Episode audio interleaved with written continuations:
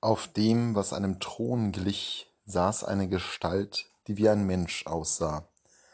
Oberhalb von dem, was wie seine Hüften aussah, sah ich etwas wie glänzendes Gold in einem Feuerkranz. Unterhalb von dem, was wie seine Hüften aussah, sah ich etwas wie Feuer und rings um einen hellen Schein, wie der Anblick des Regenbogens, der sich an einem Regentag in den Wolken zeigt, so war der helle Schein ringsum.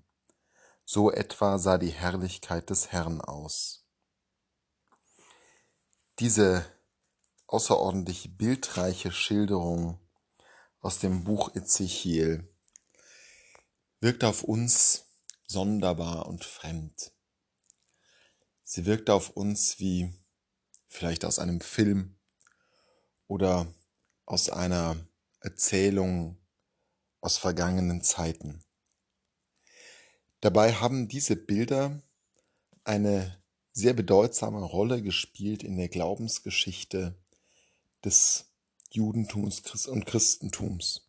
Wenn wir in die alten Kirchen der romanischen, zum Teil auch der gotischen Zeit gehen, ja selbst in späteren Epochen, tauchen immer wieder Bilder auf, die sich bereits in den Prophetentexten finden die majestätische Herrlichkeit Gottes, die hier von Ezechiel beschrieben wird, mit Feuer und mit Gold und mit Regenbogen, hat die Künstler vieler Jahrtausende inspiriert.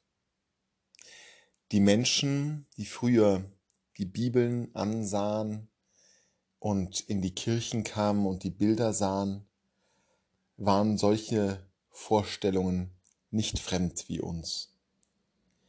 Sie waren Teil ihrer Glaubensrealität.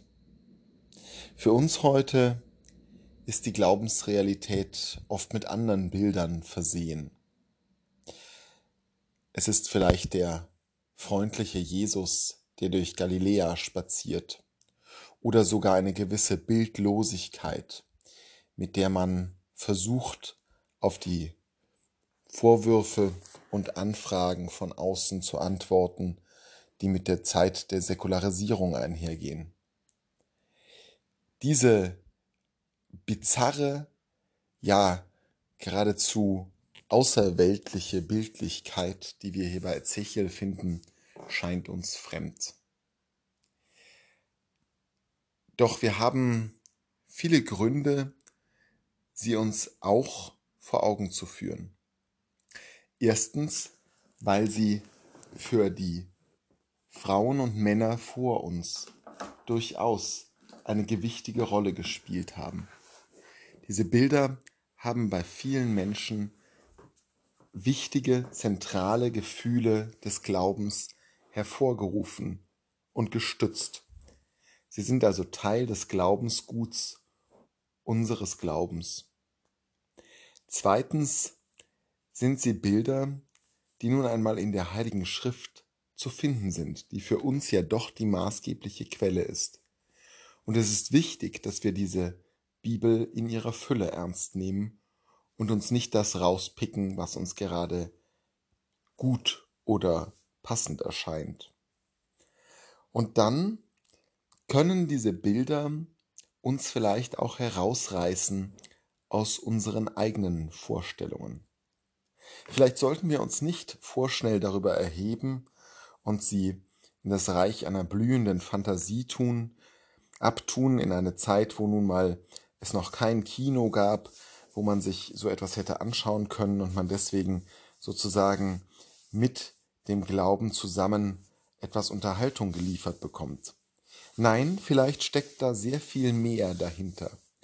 Und es ist sicherlich für uns als Glaubende kein Schaden, uns diesen fremden Bildern auszusetzen, sie auf uns wirken zu lassen, mit ihnen zu leben und zu sehen, wie diese Bilder auch unser Blick auf Gott verwandeln können, der eben auch derjenige ist, der von Gold und Feuer und Regenbogen umgeben ist.